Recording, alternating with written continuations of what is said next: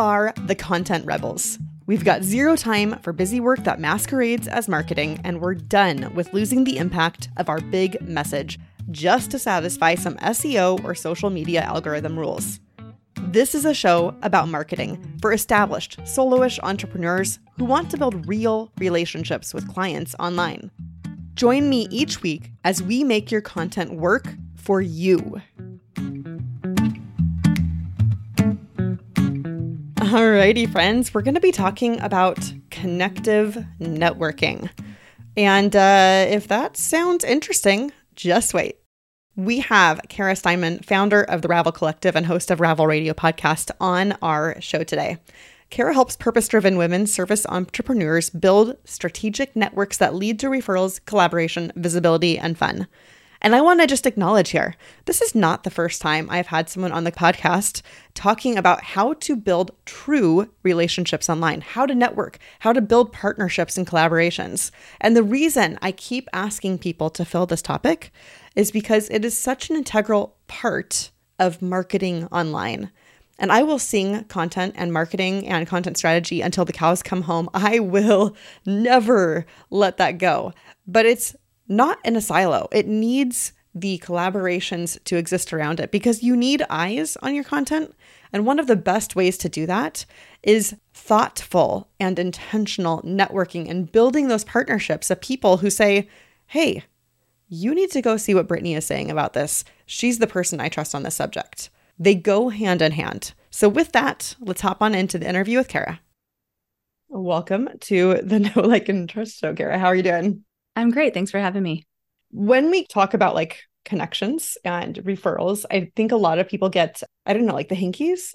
I don't really know a better way to say it, but like there's this there's this pressure, right? Like some people look at referrals as transactional, other people look at it as, you know, helping a, a friend out. And I feel like there's this whole in between zone where it gets kind of muddy and you're, you're like, I don't know how you view it. I know how I view it, but like, how do we find common ground? So if it's okay, I'd love to start the conversation there. Yeah, absolutely. So it gives you the hinkies. Well, there's been plenty of times it has. And I think for me, from my end, right? Like I come from a world where a lot of people are heavy into funnels. So, you know, it's like, oh, hey, um, what's your affiliate link for that product? I'm not above. Like, I, I, think it's fine. Affiliates are fine.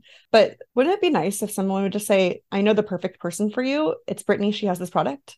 Yeah, it would be. And I think in a lot of scenarios, that's what it should be. I'm also not against affiliates. In fact, I know a really, uh, one of the gals in, in our community, Ravel, she is an affiliate strategist and she's amazing. And she's helping me set up an affiliate link for a product, a digital product that I am going to be offering. It's a non ick LinkedIn networking playbook that I currently only offer to the Ravel members. But I want to bring it out because I keep getting requests to license it or white label it and it's full of my IP. So I don't want to do that. But so in that sense, it makes sense that if somebody has a community full of people who want this thing, they're doing half the sales for me. Why would I not share the profit with them? It's totally passive income for me at that point. But then you also kind of close the circle of reciprocity. And that's what drives good referrals is that reciprocity. So why would I not want to leverage the trust factor that gets transferred when someone says, which you kind of are with the affiliates too, right? Somebody's saying, hey, check this out. But it does slice into it just a little bit where you're like, well, what are they getting out of it? Um, when I make an introduction or refer someone, I'm getting a dopamine hit from solving the problem. I realized. so I'm like, my job is done here. I'm happy. Everybody's happy. And sometimes people will be like, oh, well, I'll give you, you know, let me pay you for that referral. And I turn, I say, no, no, thank you, because I don't want you to then forget that I did this nice thing for you. You know, and I, I love that, right? So you said two things that I, I'd love to circle back on. We can pick the order later. but um, one is the dopamine hit you, that you get from like doing a good thing and helping someone out, right? I think that's so important to acknowledge. But earlier, what you said about you know affiliates and that you know there there's something to be said when someone's doing marketing for you. I I'm totally okay with sharing sharing my profits. I think where it gets kind of funky is I'm sure you've been the recipient of emails like this, but I had one just maybe two weeks ago from someone who's been on my list for well over a year, never purchased a product, which is fine. I don't expect everyone to to purchase anything, but sends me an email and he's like, "Hey, do you have an affiliate program?" And I was like, gosh, I don't recognize this name. So I went and looked, and they've never, not even one of my free offers, right? Like, why would you want my affiliate program if you haven't experienced any of the things? I don't necessarily want you marketing if you don't believe in my product or know what it is. Yeah, exactly. Right. And those are the things that feel kind of not even kind of, they just feel icky. Yeah. Straight up. Absolutely. We, and we have to watch out for this when we're giving referrals also. And like, just to clarify, let me back up for a second because affiliate, the scenario where you have an affiliate relationship that makes sense is is going to usually be different than the one where you have where referrals make a lot of sense because referrals are not something you can just like on demand. It you have to build relationships. It takes a minute. It has to be strategic uh, which is where you don't need a whole bunch of referral relationships if it's strategic but then you go deep with the relationships. So you you kind of have to have a business where you don't need a ton of clients. It's a it's a retainer business usually like bookkeepers accountants um, marketing agencies that have refer- retainer clients that that they're you know the lifetime value of a client is relatively big large however you want to say it. Um, so they only need a handful of clients a year if that. So in that scenario a referral can come less frequently and be higher quality and that's when it's really valuable because if you're working directly with your clients like person to person and you don't know like and trust that person you're going to have problems. A hundred percent. I have been in a mastermind with a lawyer for a while. She's now someone who's I've actually hired to work for my business, right? She's helped me with some trademark stuff for this podcast, actually. And I have referred her happily so, mind you, both before I've actually worked with her and after, because I know her as a person. I know how she thinks. I know what she puts out for her clients and and how how far she's willing to go for them. So even though I had not personally worked with her. I already had that no like and trust factor with her. And then when it came time for me to use her services, like obviously it was the natural go-to. It never even occurred to me to use anybody else, right? And and to me that's what a good referral relationship looks like. I I want to feel good about the name that I am passing on. It's that's I mean it's that way in the real world where too, right? Like we bought a car. Uh it was somewhat used for oh gosh, a couple years ago now and our realtor was like, Oh, you got to take it to my guy to make sure it's actually as good as you think it is before you do the thing. I trust that relationship because my realtor, who's also a friend, would not lead me astray with a bad mechanic who was going to, you know, throw us under the bus. And I think that personal kind of referral, we've always understood, you know, hey, who's your housekeeper? I need a housekeeper. But when it comes to the online world, it's like some of the rules kind of got muddled they did. And I think it's going to take a while still before we can kind of unravel it. But it's kind of about the company that you keep. When someone sends me a referral, I'm looking first at who's sending that referral. Does this and core values play a lot into it as well? Because if I share core values with somebody, I know that they're looking at the same types of things that they value in that transaction. So they're saying, "Well, I value these things because you're you're mechanic. You might you might refer someone, and if you value um, like time over quality or something like that. You might have gotten your car back really quickly and it still got a little something wrong with it, but whatever, you don't care. It was fast. You got back to what you needed. But if that other person values quality, they'd rather leave the car for longer and have a high quality because you can't have it all, right? Like there's always going to be something you're compromising when you have a relationship, a service relationship with somebody. Values play into personality and happy clients make referrals. Happy people who know you and like you are going to refer you. It's not going to be a problem. Bringing the core values in, actually, that's a really strong point. It's like the the three part Venn diagram, right? Like you can have something good, fast, or cheap. Yeah. yeah. pick two. pick two, exactly. I mean, personally, we might have differing viewpoints on on on which mechanic you want. I mean, I would probably prefer someone good and fast over cheap, personally. But other people might be like good and cheap and be okay with waiting a little bit longer. I'm, I'm usually not. I, I need my stuff done. I don't have time to mess around. Yeah, exactly. There's there it just depends on what you value. And that's not to say that anybody's values are wrong, but and I always had such a hard time with core values because I never wanted to leave any of them out. I never wanted to say, like, if you're making a list and you're narrowing this thing down to like two or three things that you hold above everything else, how do you like, what if you don't, what if family's not at the top of your list? How do you say that if you've got like kids at home, right? Like, I'm whispering because my kid's in the living room and I don't want him to know this, right? but mine are like authenticity, freedom, and connection. And family falls probably under connection, right? But it's not at the top. And so if we can identify our core values and what they mean to us and how they show up in our lives, then we can surround ourselves with people who also share those those core values. I still appreciate other people's values and and how they might be different than mine, but the people who refer me and appreciate my work and what I'm doing, they're going to share probably a lot of the same core values that I have. It's interesting that you say that. I've done a lot of core value work with clients in the past when I had more of a branding focus and less of a, a content focus. And I often found that there were a couple values that I shared with many of my clients, and then the other ones were never anywhere close. So, like, you know, if we if we look, I, I always looked at core values as like there's one overarching core value, and then you know four kind of pillar, you know, core values that hold up that overarching one. And I know that everyone, you know, views core value work a little bit differently, but uh, I often found that that overarching one was very similar. Um, and then like two of the other ones were pretty close, and then two of the other ones were like way out in left field. And it always made me wonder, right? I was like, why am I working with so many people who are in one way very similar, but in other ways very different? And I think one of the reasons is that, you know, I I actually value exploration very highly in my world, like curiosity. And I think I am genuinely curious about working with other people who aren't necessarily exactly the same as me, but that's because it's one of my core values. So if you full circle it, it all makes sense, right?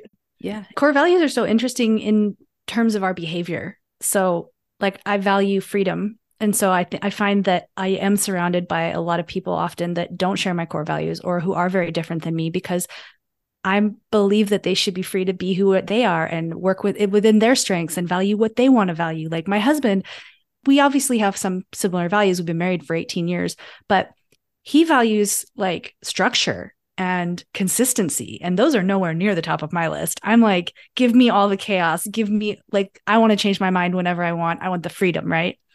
Freedom shows up nowhere on his list, I'm pretty sure.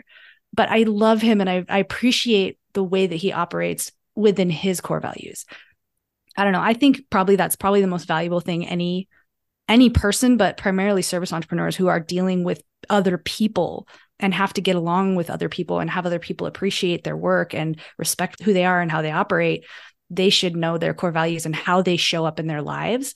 When I was doing retainer work in content marketing, I changed a lot of my structure of my business around once I realized that I had these core values because I realized that I should not be working with clients who have a, an extremely rigid or structured mindset who pe- who people who really were really high in conscientiousness really highly conscientious people who in, like really prize structure and consistency and planning and knowing what's going to happen aren't going to enjoy working with me.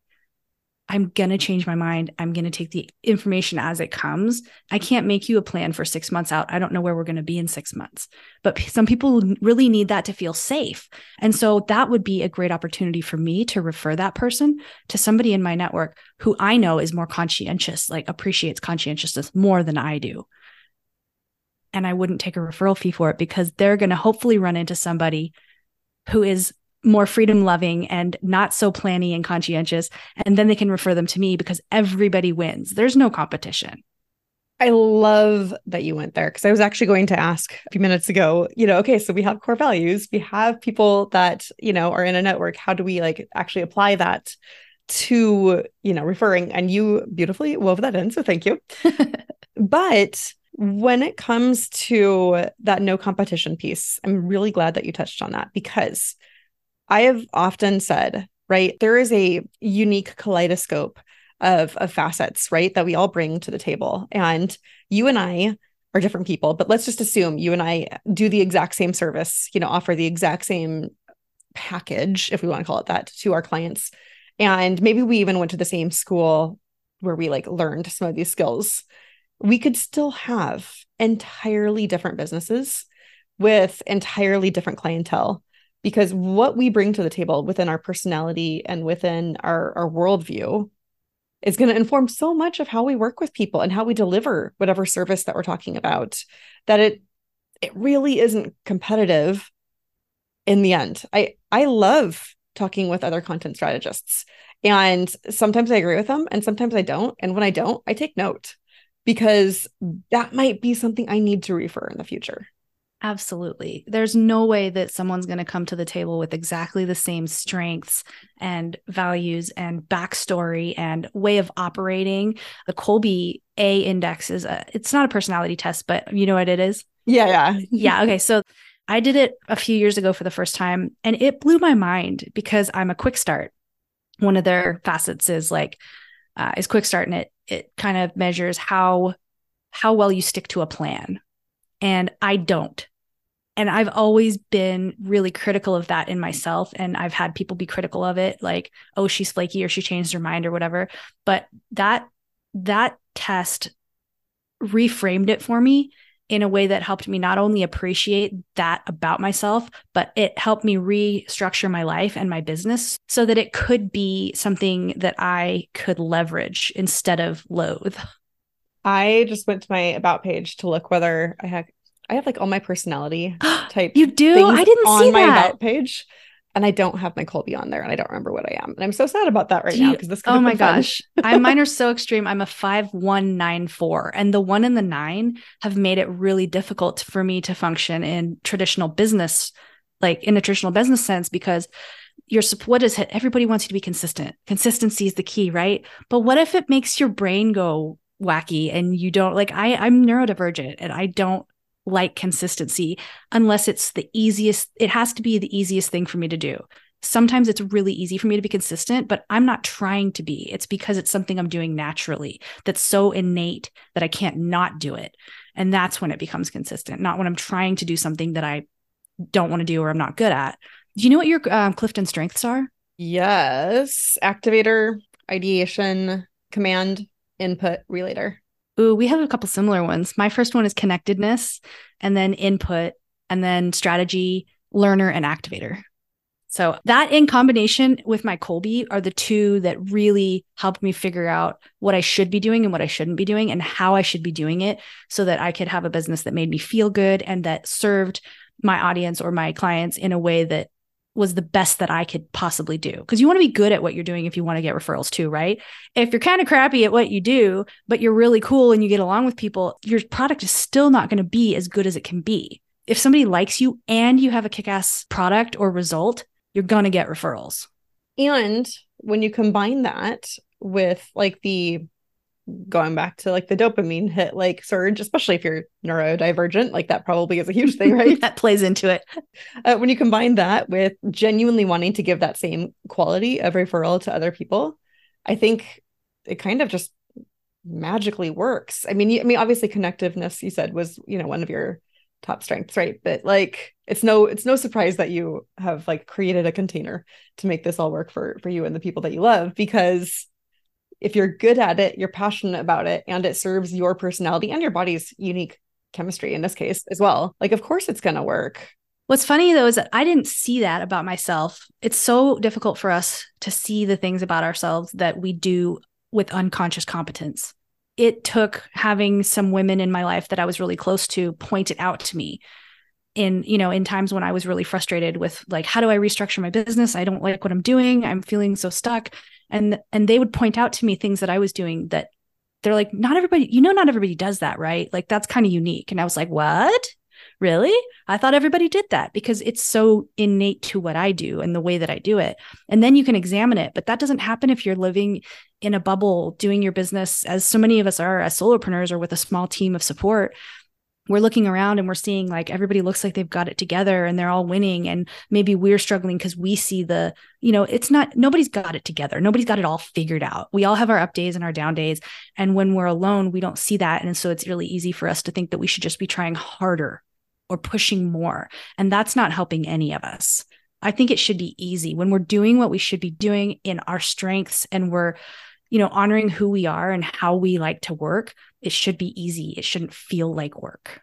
Oh gosh, so many good like snippets right there. I'm not a soundbite person typically, but you just nailed a few.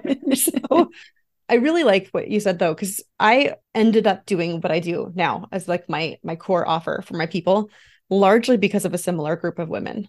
Right. I was like, yeah, you just do this and you do this. And Debbie Allaire, who was one of my first clients for for services like this, uh, actually said, You make it sound so easy, Britney, but I don't have time to be everywhere like you do. And I was like, Oh, sweetie, I don't have the time. I have a toddler that's difficult, a kid I'm homeschooling. Like, like, no, I don't have the time. I just do it. And she's like, then then do it. Because I can't. yeah. And and it was, you know, an, an accountability group call that just kind of brought that out of me. And I was like, oh, I do this for myself and it's just part of what I do. And it's so easy. It yeah. took other people pointing out those skills that really kind of helped me, you know, four years ago, kind of move into what I have been doing ever since. And and I've loved it. I've yeah. loved it so much more than any other iteration of my business. And I think it's difficult when you have something like a set of skills that aren't really visible. Like if you are strategic, or if, like in my case, connectedness, how do you leverage connectedness into a business? I i thought everybody was doing what i was doing but how do you how do you monetize like introducing people? And i did have a retainer offer for a little while where i introduced people to each other for on who were on retainer with me but i found that it squashed all the reciprocity. I would have rather had the reciprocity long term. And also it took the joy out of it for me because then i had to do it and i don't know if you've taken gretchen rubin's quiz the no, four tendencies. No. Oh, that one's fun. You should do it.